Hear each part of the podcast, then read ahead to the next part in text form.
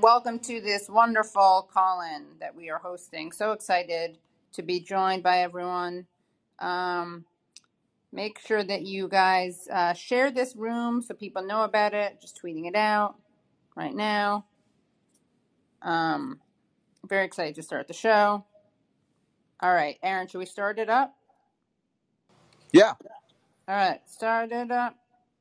We got our first caller, Pedro. Hi, good morning, Katie and Aaron. Good Uh, so, morning. uh, good morning. Uh, so I have a question for each one of you. Uh, so some people are organizing a protest in Washington, D.C. Uh, on October 8th uh, about the journalist Julian Assange. So my question is, I was wondering if any of you will be there. Um, I am going to try. I don't know if I can make it yet, but yes, I would like to go for What sure. about you? What about you, Katie? Same. I'm gonna. I may not be able to, but I'm gonna try. Okay, that's all. Thank you. Uh, or uh, uh, I, I was just listening to the to your YouTube show, and since I'm here talking, you, you spoke about Jamie Raskin. I actually like Jamie Raskin, uh, so I think it's, I think they are doing a good job on the January 6th investigation. So I think he's a, br- a brilliant uh, con- constitutionalist. He understands the Constitution. His father was actually involved in the Pentagon Papers. I don't know if you know Oh, I that. didn't know that. Yeah, that's it. Yeah. Okay, that's all I have I have to say. Have a good day. You too. Thank you. Bye.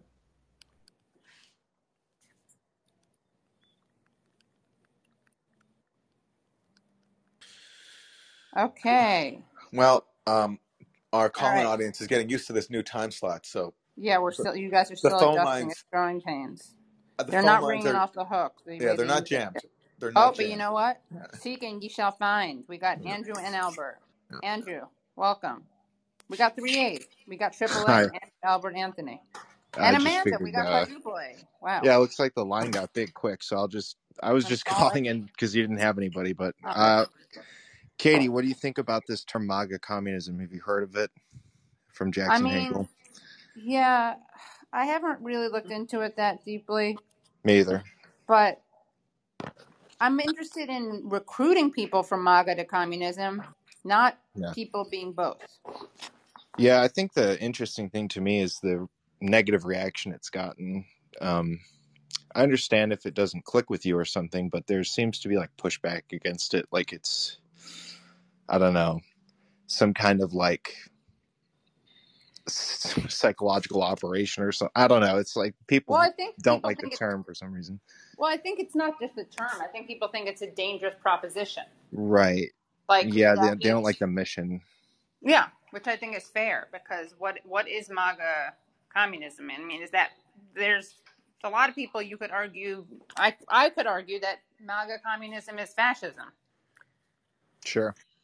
Yeah, it all depends how it's defined. Uh, I just wondered how you thought about that since no one was uh, calling in, but I'll move on since you have a lot of callers. Thank you. Thanks. Andrew, thank you. You are a pioneer. Uh, You are the the queue was empty, and then grateful. you came in, and then look, look how many people we have now. So thank you. As goes as goes Andrew, so goes the country. That's right. Thank you for your service. Okay, Thank you for your service. uh, Anthony.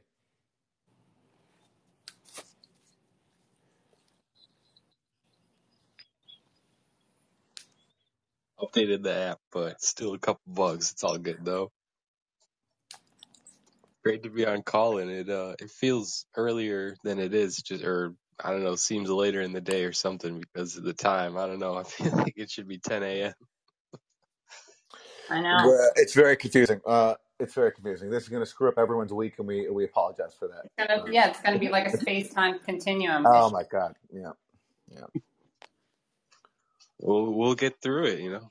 But oh, the terrible mainstream media. That's what we saw, and you had that horrible cokehead Zelensky stealing all our money and killing people and doing whatever else he's doing.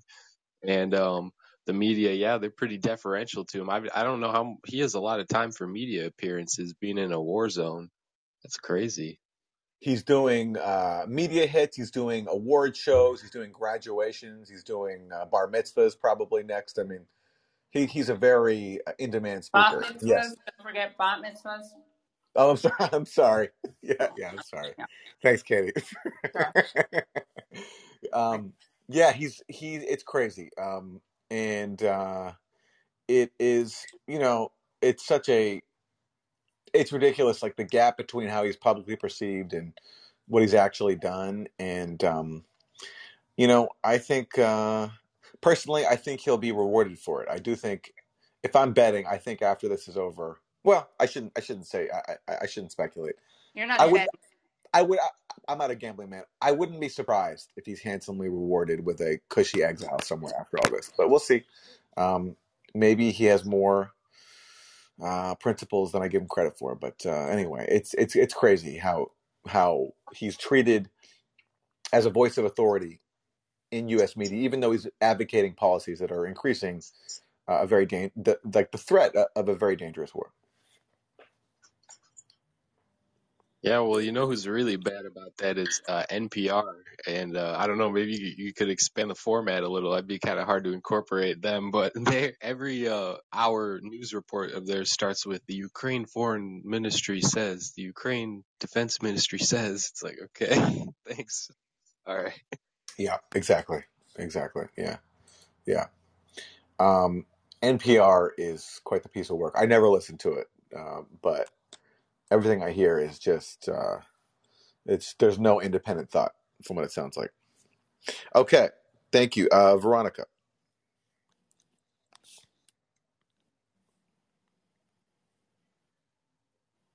Hi there, can you hear me? Yeah, Hello, thank you for having me on. I'm, I'm a huge fan of both of you. I, I, I follow both of you extensively. This is really cool to be talking to you, engaging you like this.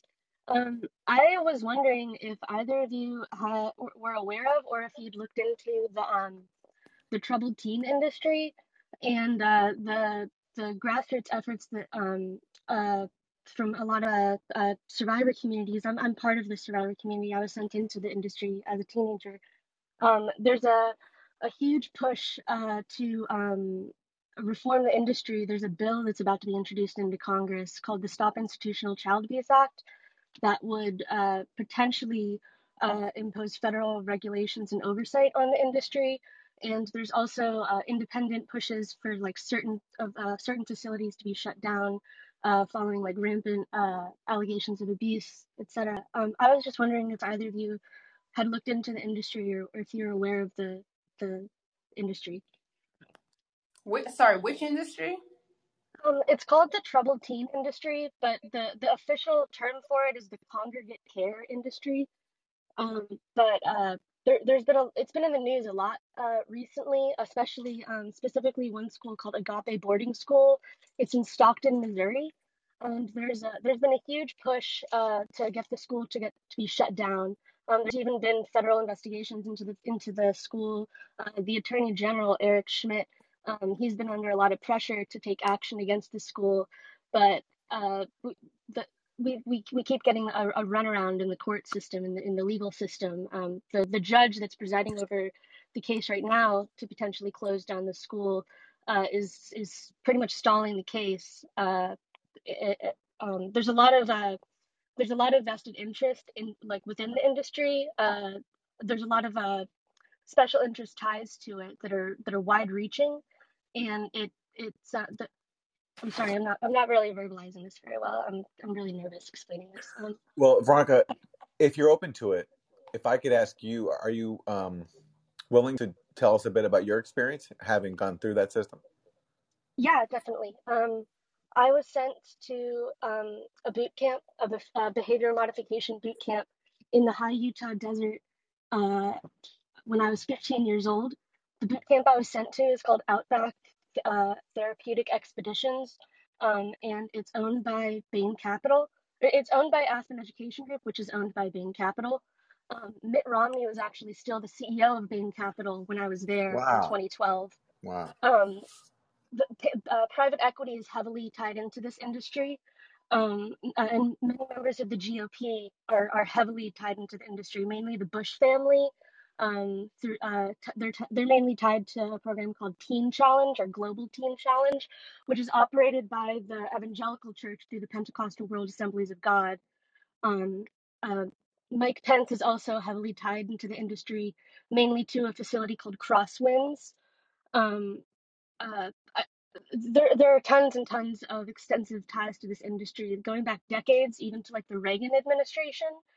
Um, and there, there are uh, also um, people involved in the industry that were part of Donald Trump's administration too, uh, mainly uh, Mel Sembler. He's a major GOP donor, um, and he was the founder of Straight Inc., which is a gay conversion program that operated for 17 years until it was closed after like six figure lawsuits against it.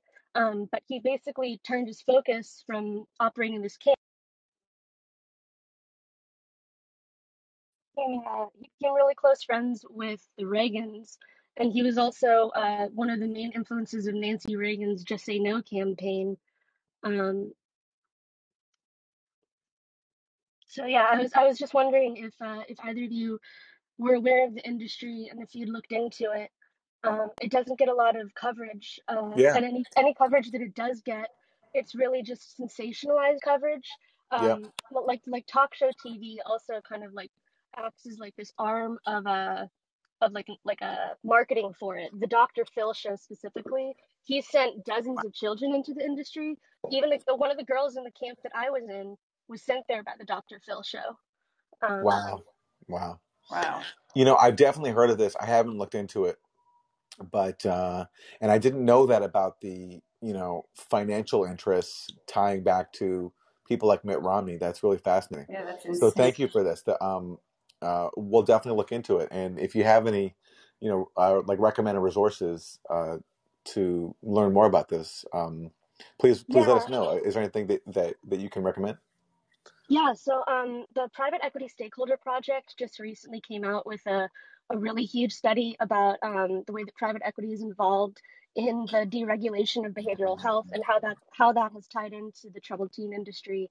Um, in addition, I'm also a, a, a volunteer with a nonprofit called Unsilenced, um, which is a, a nonprofit mainly made up of survivors of this industry that have been working um, both on the state uh, level, state to state, and also on the federal level to try to impose regulations on the industry.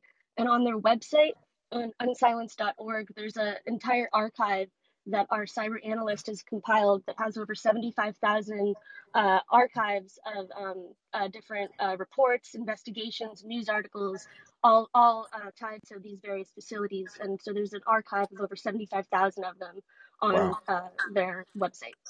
wow. Veronica, thanks so much. And if there's any links you want to drop into the, the group chat, uh, please do so. And uh, but thank you for for telling us about this. That's really fascinating and, and spooky. So we appreciate it. Yeah.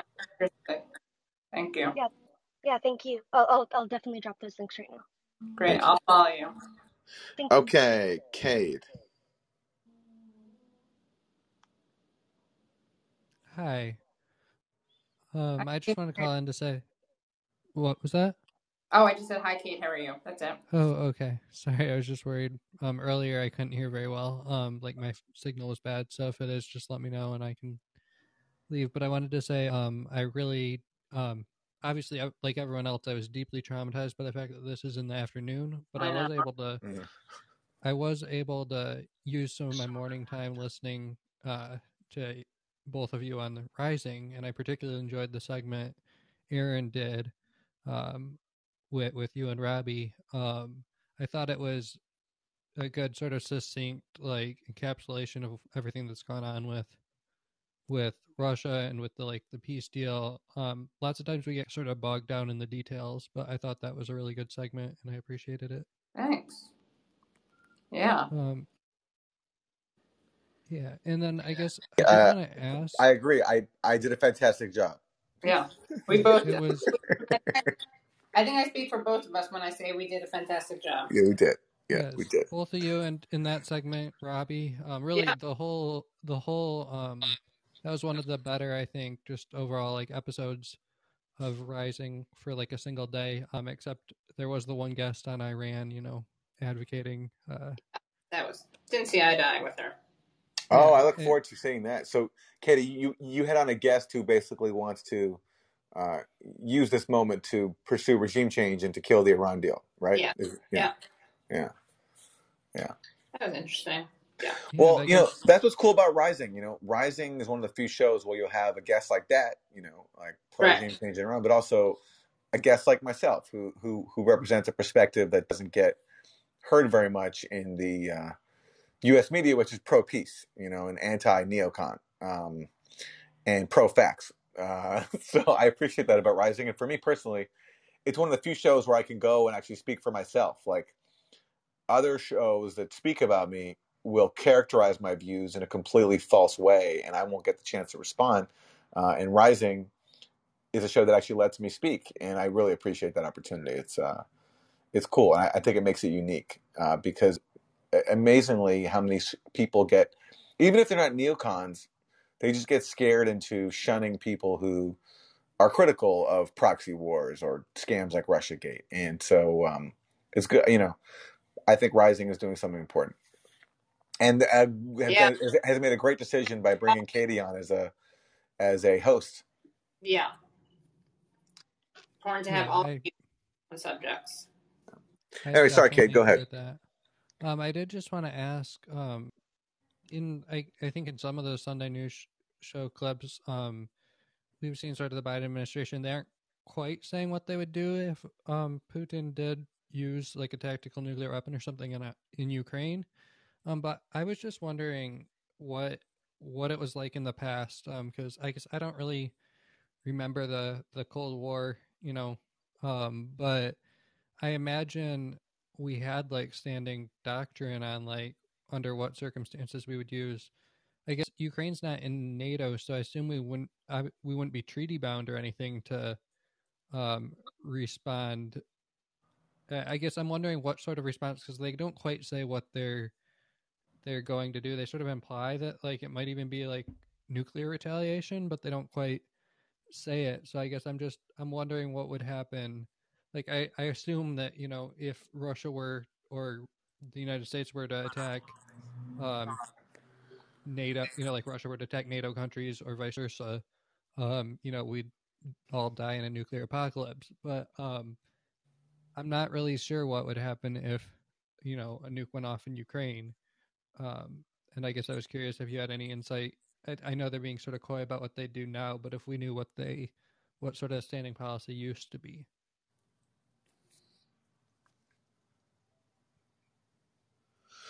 That's a great question. That's a great question. I don't know the answer.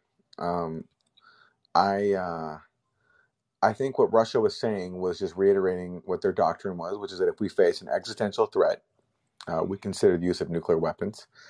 I don't think, you know, for example, let's say uh, Ukraine attacks a uh, annexed part of what is now Russia, so one of these regions that vote to join Russia.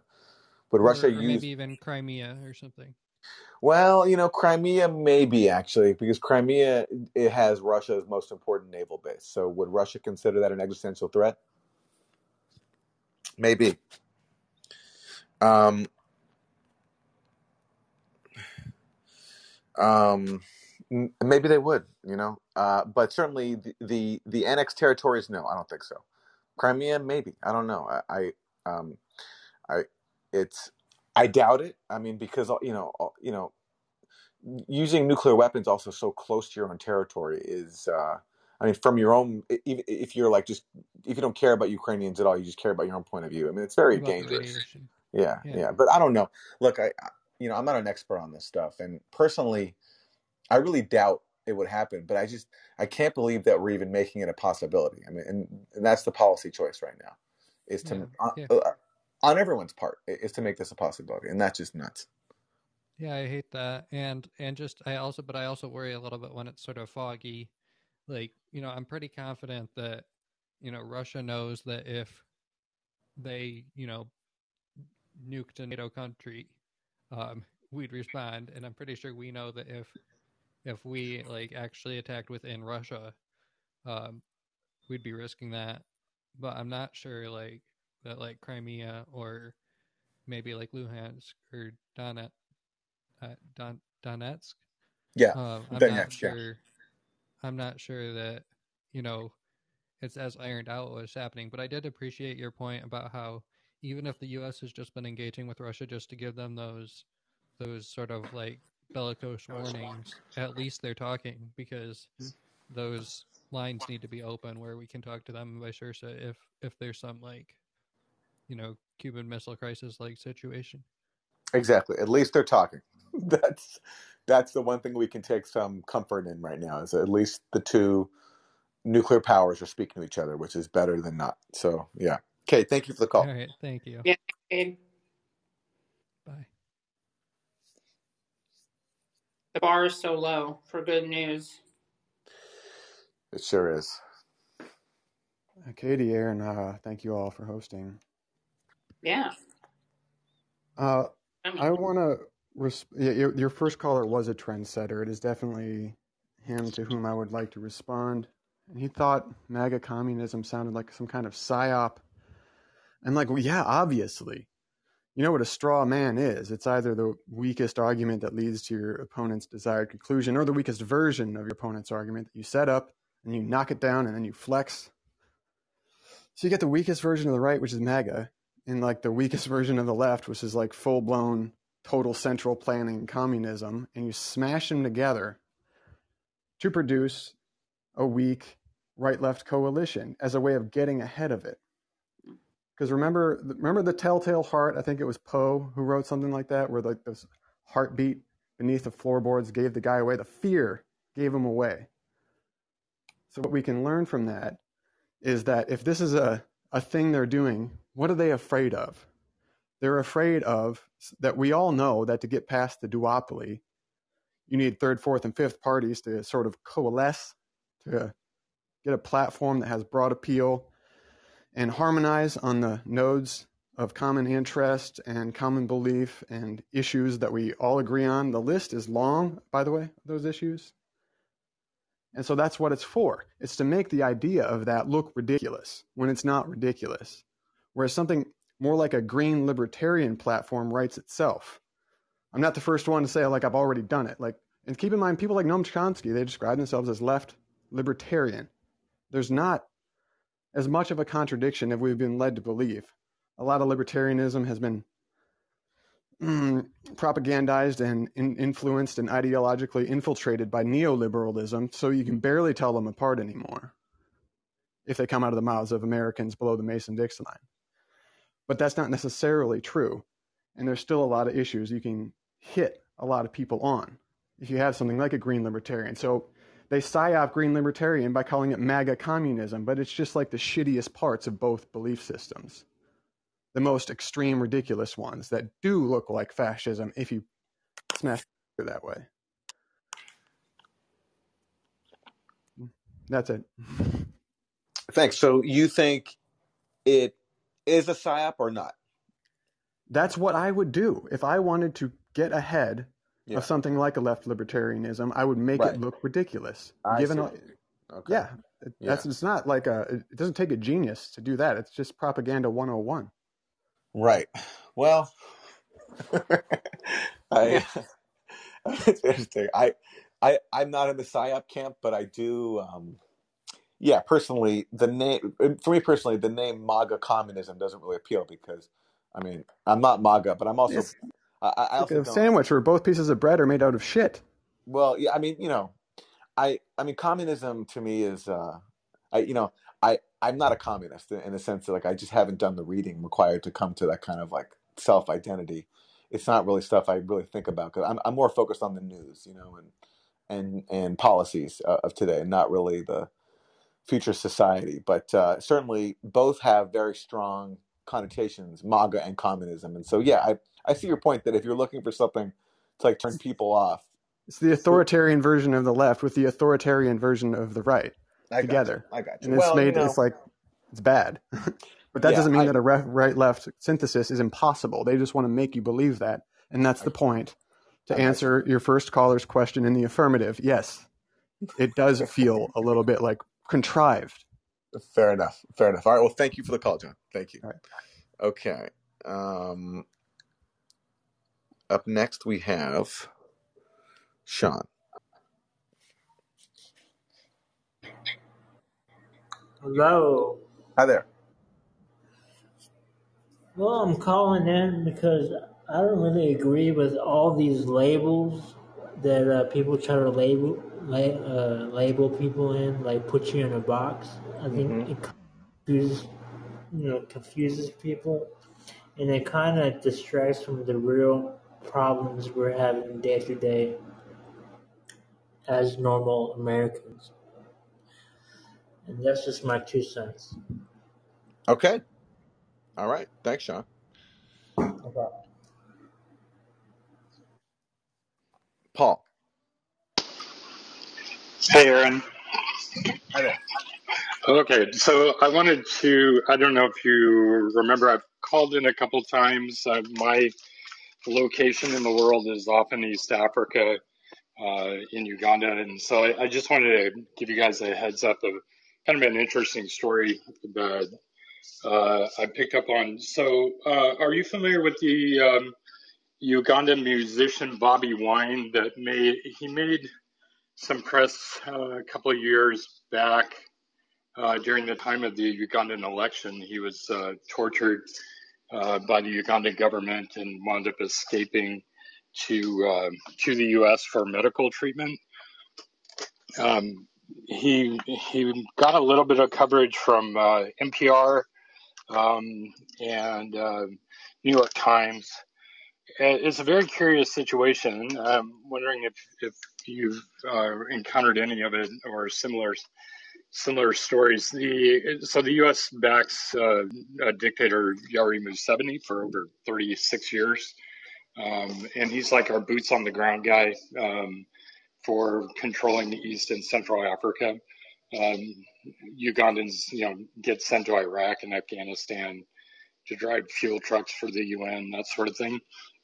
Um, so this young musician grows up in this ghetto uh, in Kampala and becomes a very active uh, voice for overthrowing the uh, the the dictatorship, but to do so nonviolently. And then, like those of us who have been following this, like you know, he has a really powerful message. He grew up in the Anglican Church, and you know, he's he's he's looking like a young Nelson Mandela or something. And then suddenly he's on social media saying, "I was just I just had a, a phone call with uh, the president of Venezuela, Juan Guaido, and we Oh talked about um, yeah. So um, and we discussed uh, the challenges that both of our both of our our countries face. So for most Ugandans, they believe that Bobi Wine won the presidency and um, and the election was stolen from him, which is very likely uh, the case. But just recently, Bobi Wine has been uh, touring Ukraine and wearing uh, a you know like a uniform, you know, with a Ukrainian flag and promoting uh, the fight in Ukraine as you know Russia invaded Ukraine and and um, it's you know trying to draw parallels for Ugandans that what's happening in Ukraine is parallel to what their struggle for liberation in Uganda. And it's really ironic because people are going hungry in Uganda right now because of the sanctions on on Ukraine uh, on Russia and so there's there's this very curious background figure is um, his lawyer I believe um, his name is Armstrong, something like that. Um, uh, I'm I'm kind of blanking on the name right now, but his his lawyer is somebody somebody who's a, a, a avid like um, anti-Venezuela um, voice, wow. and so I'm watching this uh, sort of as Museveni is aging out, his son is being groomed to take over the country. His son's name is Muhoozi, and at the same time, the opposition figure is being groomed to be like a Western tool as well. So it's kind of fascinating to watch. It's like, wow, okay, so the CIA is playing base, possibly playing base both sides of this field.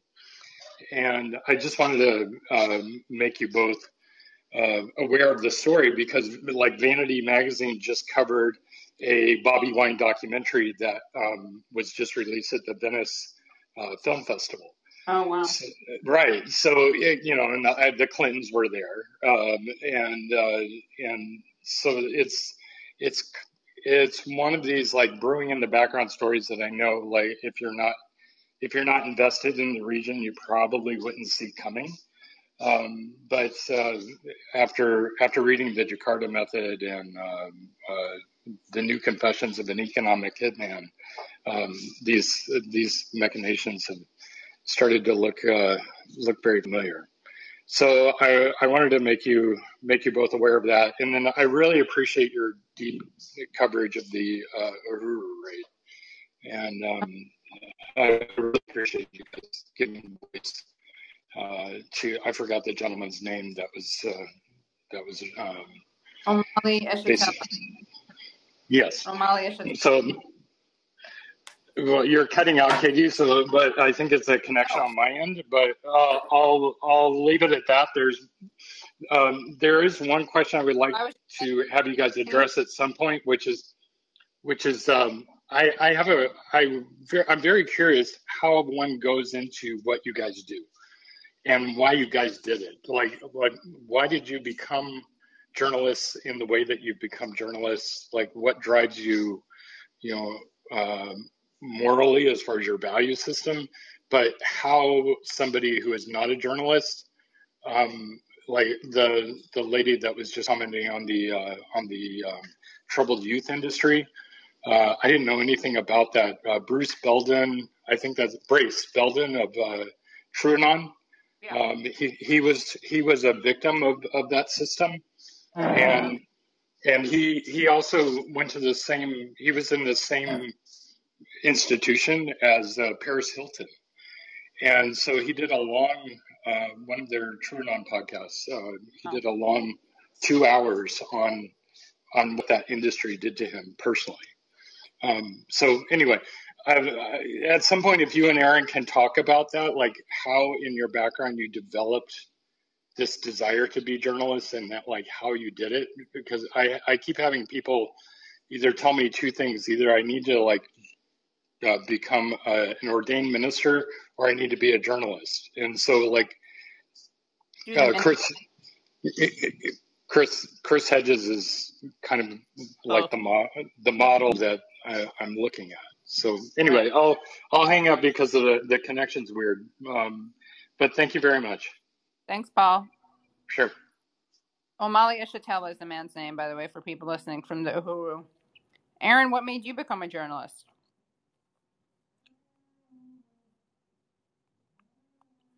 Uh oh, sensitive subject.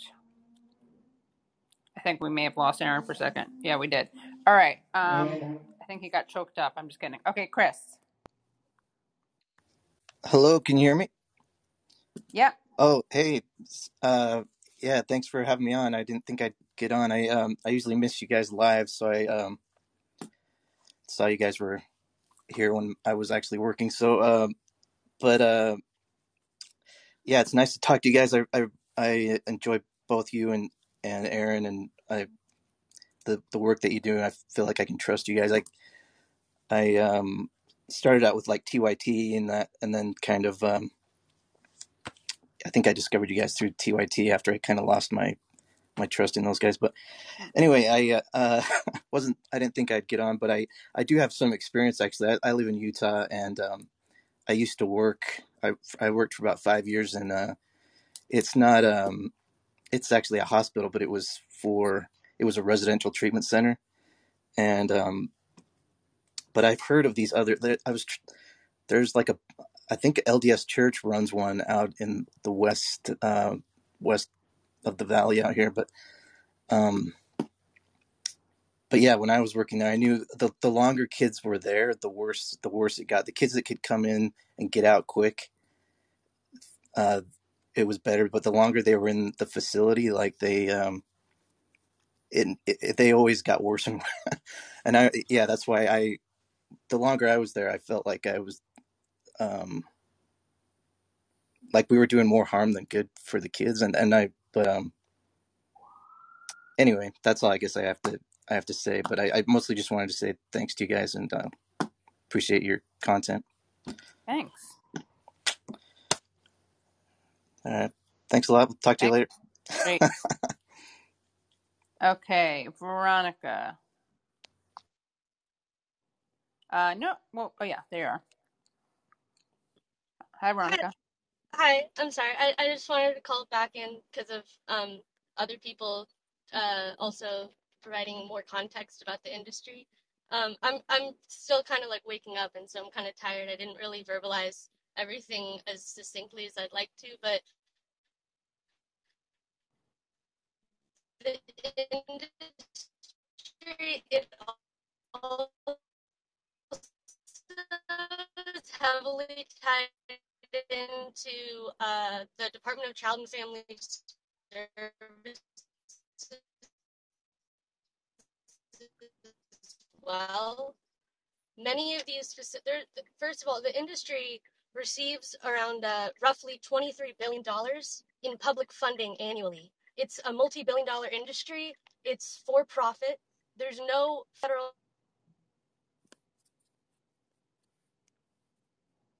Hello.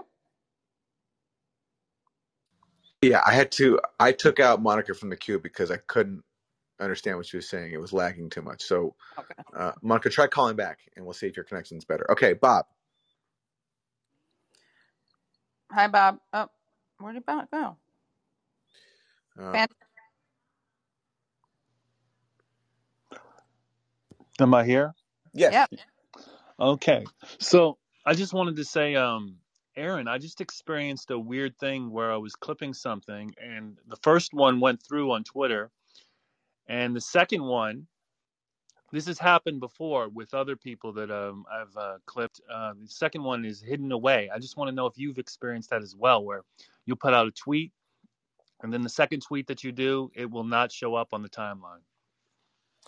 Oh, uh, yeah, I've tried to tweet something before, and it says it can't go through for some reason. But I don't know if that's just a glitch. I mean, I I've been told that my tweets are hidden and stuff, and I have no way to verify that or not. So I don't know. Do you The do you think they would do select ones, like they would let this one go and then like ration out your tweets or something? I don't know. You know, some people think that. I I have no. I have, I have Well, I I just wanted to I just wanted to bring that to your attention. I, I Yeah. hope you guys have a nice day. You too. Thank you. All right, later. Thanks for the clipping. Everyone follow Phantom Spent on uh on Twitter. Okay. Uh, red.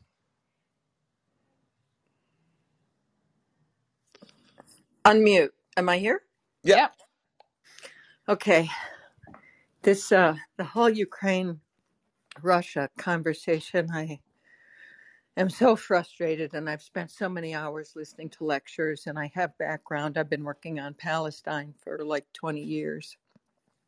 So under the UN rules um there's two conditions under which a country can is uh, permitted by international law to um, engage to do what Putin did in his um, special military operation, and one is existential threat.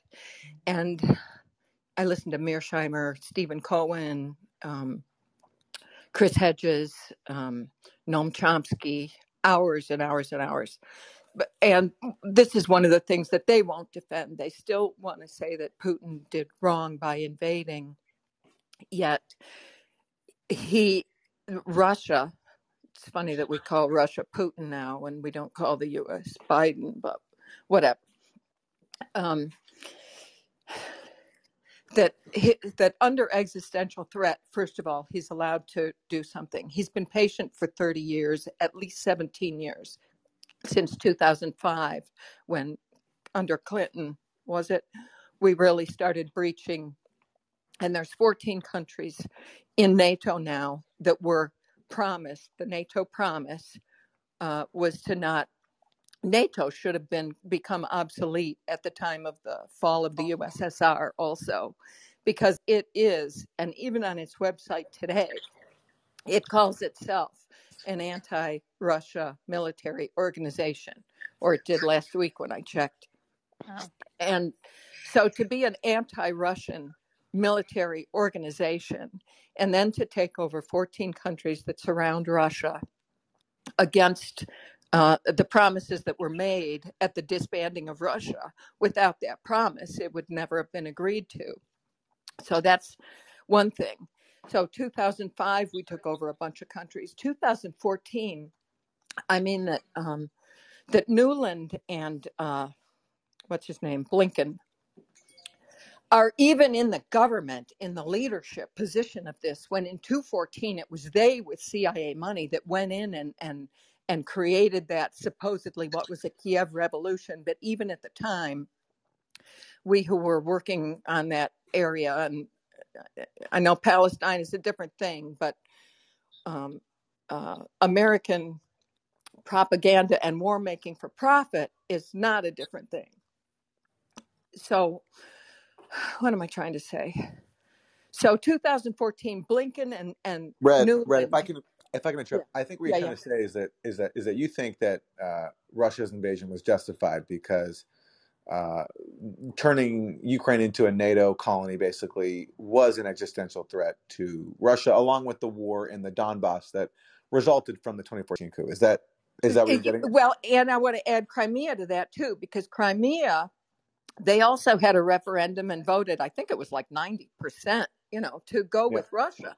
And they started having the, that problem in 2014 at the at the um, Kiev supposed revolution that wasn't an inside revolution. It was the CIA paid, you know, tried to make look like a revolution and because that that's when Ukraine was th- was threatening to go with threatening is a crazy word, but threatening to go in with NATO, and Crimea said our agreement to be they didn't want to go with Ukraine, they wanted to stay with Russia at the time of the USSR dis- disband, and so when NATO when Ukraine was threatening to invite NATO into their country, they said absolutely not. That was their red line. The the yeah, Crimeans. So yeah. they voted to stay with. So this annexation that we call, you know, like it sounds like Putin stole, you know, the annexation, but it's not. It's these referendums, these people who are more Russo-centric than they are Eurocentric. And you know, I mean, we I haven't even mentioned the Azov brigades, et cetera, et cetera, and the Poroshenko and the Sure, a illegal lot. Yeah, overthrow of the illegal overthrow of Yanukovych. yeah, yeah. Listen, there, there's a whole lot of uh, things that have happened that um, pose legitimate uh, security threats to Russia and to Russian-speaking Ukrainians, which is why there's been a war there for eight years. Right, Um, right, you know, right. I, I think uh, you know, like the claim that the CIA was involved in 2014. I wouldn't be surprised if you're right, but I don't think there's evidence Yeah. for it yet. That, Oh no, there's kind absolute evidence for it. okay. The Well, the look, money's we can. yeah. There's yeah, yeah. We don't need to debate Yeah, it. I'm The, not I can't pull it out of my is hat right now, but yeah, exactly yeah. The point is that it, the point is that a coup happened, and uh, it's also true that people in Crimea uh, wanted to join Russia. Now, the difference with, with Crimea, though, and today is that uh, you know uh, Russia taking Crimea was bloodless. No one died. Today, though, it's different. Uh, Putin did launch an invasion. Uh, you think it was justified? I think um, he certainly was backed into a corner. I think he was provoked, but I do yeah, think, it's this but, but I think, unprovoked but I word. think, but I no, yeah, sure. I, I would never say it was unprovoked, but I do think, you know, to justify something in which you're sending people off to die, to kill other people, you have to meet a really, really high burden of evidence, and that's why the UN Charter exists. So I And pers- personally, Yeah. I don't think I don't think Putin met it. But look, we don't have to debate it. I do think the background that you bring out is totally overlooked, and that's why we try to discuss it. You know, every week uh, on our shows and try to Yeah. inform people, and they can make their own decisions as to whether or not it was justified. And um, I, you know, I, I certainly think all that needs to be discussed. And you know, I'm open to the possibility that that Russia had no other choice. But personally, as of right now, So I'm not saying that they had no other choice, but what I am Okay. saying is if they had been provoked for 31 years and Yeah. especially for 17 and especially for 8, if they Yeah. were provoked that much, then they were they were then by that provocation th- permitted to do something. What they chose to do then goes into their jurisdiction. We don't get to have a say in that anymore because we're the ones with the stick poking at the tiger. How he responds is not up to us. We're the ones who provoked this. We brought it on. Whatever Okay. the Okay. response is. That's what I'm Yeah. saying. Okay, Red. Oh, Thank, Red, did thank. you hear our episode from this week with Ben Abelow? I think you'll like it. Did you do you hear did you listen to Useful Idiots this past week? Um, I may have. You'll I like will listen. uh, it's a, with a guy who Ben Abelow who wrote a book about how how Ukraine how the West brought war to Ukraine. I may So, have. well, I yeah, may Okay, have Red. heard Thank you. Thanks for the that. call. Thanks for the call, Okay, Red. thanks a lot. Okay, Thank you. Okay, Bye. Amanda. Hello. I'm so glad you guys were on today. I just and do- don't care what time it was. So glad you're glad you're here. Um, I was watching the Zelensky clips, and I don't know. Maybe it's just because I'm steeped in the American movie culture of like Die Hard, but everybody knows you don't negotiate with terrorists.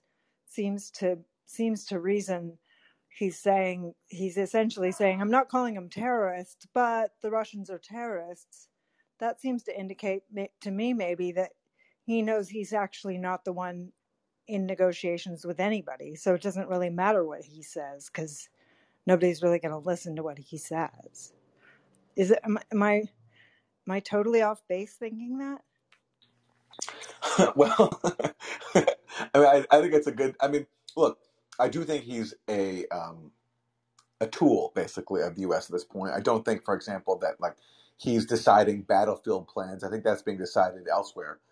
Uh, but um, I do think that Ukraine, ha- someone in Ukraine has been involved in negotiations because there were negotiations between Ukraine and Russia uh, early on in the war. And whether it's Zelensky involved in that or not, there's someone in that chain of command who is. So, but yeah, I think at this point, maybe it's not, maybe it's really only the U.S. and Russia who have to make the decision. And that's why maybe he feels as if whatever he says doesn't really matter. But it does matter in influencing public opinion because what he says is given a lot of play in U.S. media. for sure i was just trying to imagine biden saying it would be a totally different thing right or even harris Absolutely. Yes, I, I agree with that. So he's like a kid without power who's allowed to say whatever he wants. Is that what you guys are saying?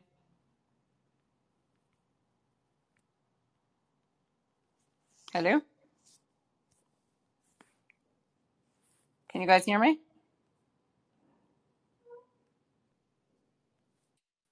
I, I got it working now. I was I, I, was- I was muted without Oh, my sorry. own uh, volition. Okay, uh, Raymond.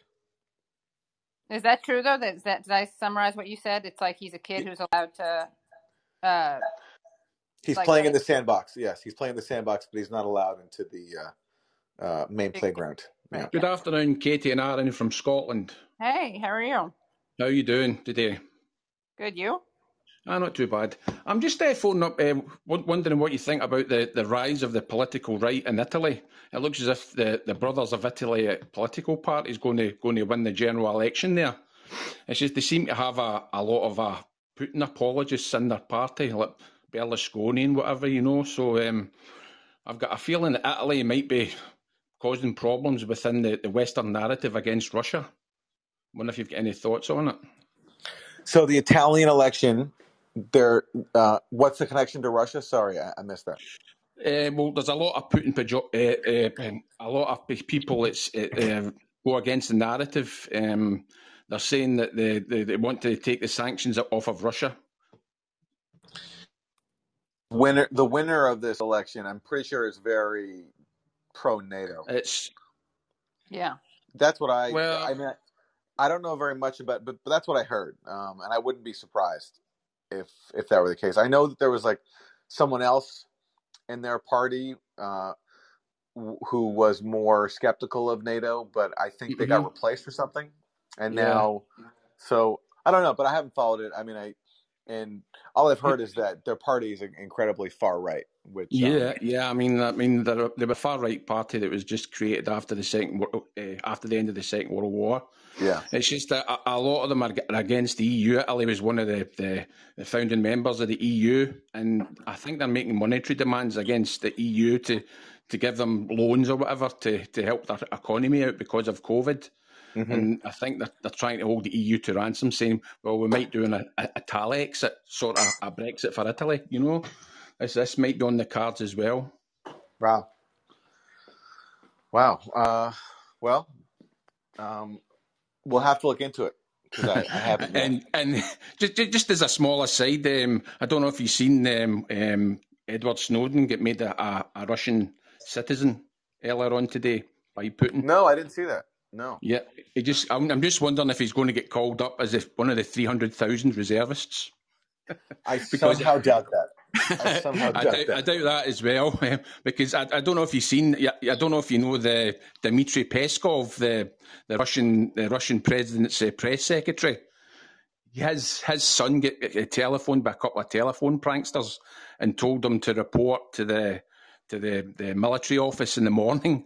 And he says, "I'm not going." He says, "I will talk to someone at a higher level to make sure that I do not go." So, I think I That's think funny.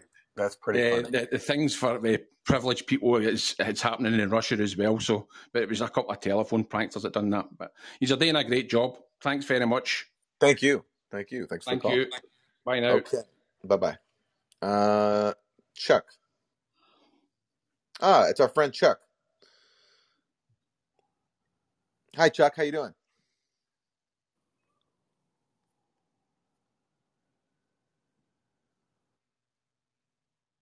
Chuck. And Where- Chuck, if you're there, there's a, a mute button. It should be in the bottom left of your screen, I think, uh, depending on which app version of the app you're using. But if you see it there, there's a mute button to press. Um, and if not, we can come back to you. Some other- Unmute? Is Oh, that? there you go. Yes. Hi, Chuck. Okay, There sorry you about that. No worries. Because the button said uh, unmute. Anyway, uh, so I, I just want to say that I, uh, Bernadette and I hope we'll see both of you on the 8th in D.C. But that's not the reason that I called. I called again because I, I, I get irked every time I hear this MAGA communism thing. I mean, as someone who's been part of the working class and worked uh, uh, organizing uh, working class people within unions and out of unions for 40 years, just hearing this expression, I, I have to give credit. I mean, the expression goes all the way back to August of 2022. But the thing is, it just drives me crazy because it really is insulting to uh, working class people across the board. Mm. I don't even know what MAGA means. Does it mean that someone who voted for Trump? Because I would say that, you know, maybe 20% of the people who voted for Trump are followers of Trump, and the other people were just, you know, felt ripped off and hadn't been represented by what went before, so they, you know, uh, uh, uh, went the other way. And there are people within the movement trying to organize workers. You know, some of them are communists, some of them are socialists, some of them anarchists, some of them are Democrats, whatever it is, working class people have to come together and work together around the issues that impact all of them and individually each of them so they can come together and, and, and fight for you know decent you know working conditions and, and, and pay and respect on the job and to have someone come along uh, Jackson Hinkle I don't I don't know if he's working you know as some kind of a, operation to this or, or just for his own ego. It's so damaging and insulting to working people to, to raise this MAGA communism whatever that means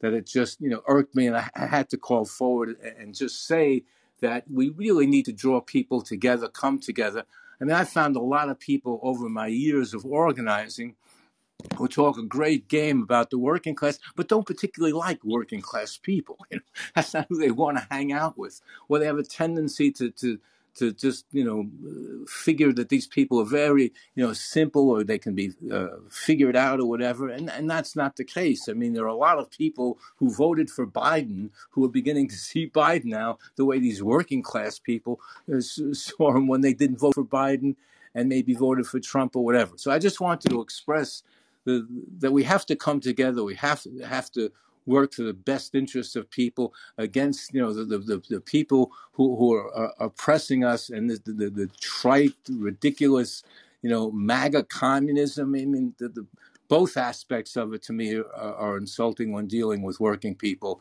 And I just want to thank you for letting me express myself so I can maintain my sanity.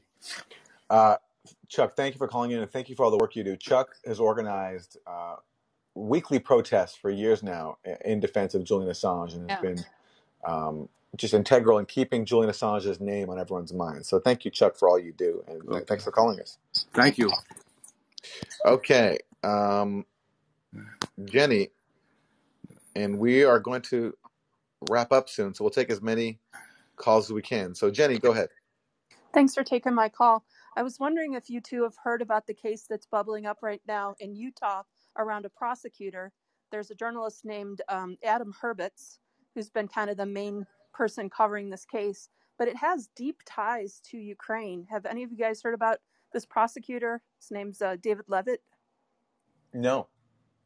Apparently, he was best friends with Poroshenko over in Ukraine. He took his family and went to live in Ukraine for years. And right after the 2014 revolution, whatever you want to call it, coup, uh, proxy war, uh, you know, establishment takeover of Ukraine, he was right in there in the middle of it. And then brought his family back to Utah and ran for federal pros or I think state prosecutor and has served. And then in this most recent election, he lost the election, and so he's kind of out on his ear in terms of the people of Utah. They've had enough of him. But one of the things that was most interesting about this story is that when the Ukraine war broke out, he hustled over to Kiev, where he had an apartment, and he said he had to clean up a few loose ends, kind of in a panic, and then came back. And so people are asking, what was he doing in Ukraine? Anyway, it's a it's a mess of a story, and I dropped a link in the chat if anybody wants to do more exploring. But it's his ties to Ukraine that to me are the most interesting aspect of the story. That sounds really interesting. Uh, I hadn't heard of it, so I'll definitely check it out. So, thank you. All right, thanks. Okay. Bobby. The very pensive Bobby. Hey, can you guys hear me? Yeah. Yeah. Okay, great. Um, uh, first one is uh, tongue in cheek. I'm gonna try to make it fast. Uh, so, do you believe that either of you? Uh, do you believe that we're ruled, and I mean managing uh, elites, right? Not just politicians. Uh, east, west, south, north, globally, are we ruled by just people who are motivated with greed? Um, I don't know, like sex and like ideology, or are we dealing more with this group of people who are more on the side of being sociopaths, perhaps? Well, why not both? You know, why Yeah. why either or? You know, Yeah, I why would can't why can't they be why can't they be greedy sociopaths? I hear it. I hear it. 2022. People don't have to choose. Good. All right, that answers my question from both of you. Um, second question is about the hypocrisy uh, when it comes to EU and US foreign policy involving, uh, in particular, Bosnia in the 90s and Ukraine now, because uh, the policy is polar opposite. Uh, and also, in on uh, in the case of EU, uh, why, why, one of the reasons they did not allow Bosnia for a long time to join is because there's a rule within EU to not allow countries which had civil war or war in their territory within the last 20 years. So I was like quite taken aback when there was talk of just like let's accept you know a country that has a war on its territory in there. So have you guys um, sort of um, addressed that at any point? Yeah, well, I, I think it's a good point, but I don't think actually, I don't think the EU is going to accept Ukraine anytime soon, especially now. Um, they talk about it and they float it, but I think the main reason it's been floated is to kind of provoke Russia and basically re- like refuse to negotiate with Russia and thereby keep the conflict going. I don't think actually, though, in the short term, they have any serious intention to follow through. Gotcha. So it's fight fight the Russians until the last Ukrainian. Exactly. Yeah. Exactly. All right, cool. Uh, thank you guys. Um love what you do. Keep up the good work, and um, thank you. Thanks. Edit. uh, Let's go to no. Thanks. No thanks.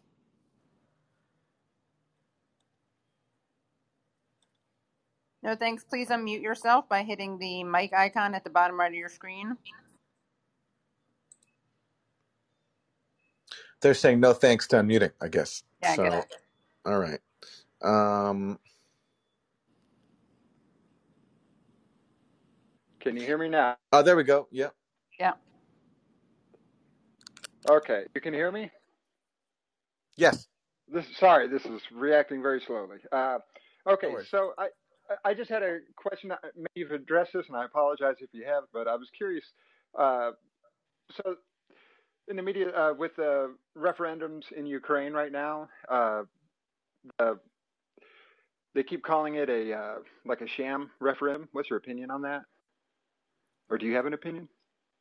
Uh, I have an opinion. Um, look, I see. I've never been to Ukraine. I've never been to Russia, but I do feel confident in saying that in the regions where they're holding votes, there is a sizable number of people. I don't know if it's a majority or not, but there are a lot of people who do want to join Russia, who identify with Russia, who felt under assault the last eight years of war, uh, uh, living under a coup government that basically tried to uh, suppress Russian identity inside of Ukraine, um, and has taken steps toward toward that. So it wouldn't surprise me if uh, there's at least you know a base of popular support, if not majority support, for joining Russia. But now, still, you, th- th- these votes are still being held very quickly.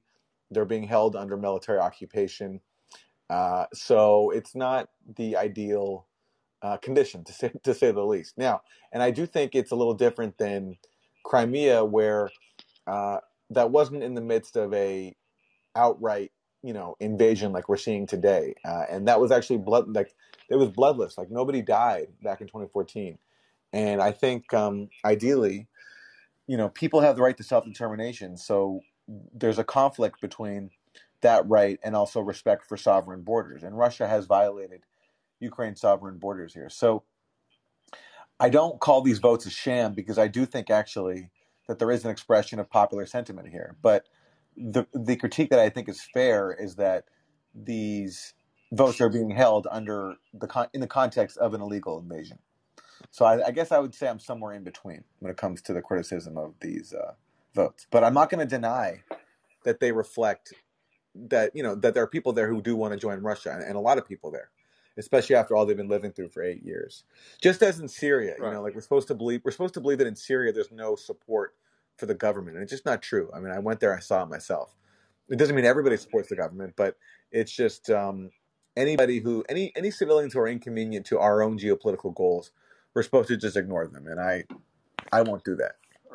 Okay, so Crimea, then you you you believe that that was uh, you think that was like a fair Well, I don't know if it was that see like le- no like legally it wasn't like 100 percent legit. They there were some shortcuts taken, but I do think as an expression of the people living there, absolutely, I think that the vast majority did want to join Russia. I mean, they've been trying to do that for a long time. This wasn't the first time Crimea tried to do that. Um, before, Russia actually didn't recognize their efforts to join Russia, but this time they did. And I, I so I I do think that although it was done, um, it wasn't done totally by the book. I do think that it was an expression of popular will. Yes. Okay. All right, great. Well, thank you very much. I appreciate that.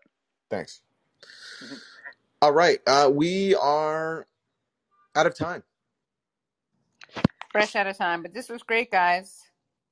We'll be back regular time next week. Yes, Make we will. So, so next week we're back here at a normal time, and same with Monday morning. yep. So Okay. Monday morning, 11 a.m. Call in, and also um, make sure you subscribe to us on Substack. That's usefulidiots.substack.com.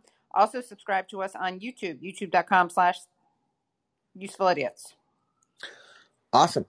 Bye, everybody. Bye, everyone.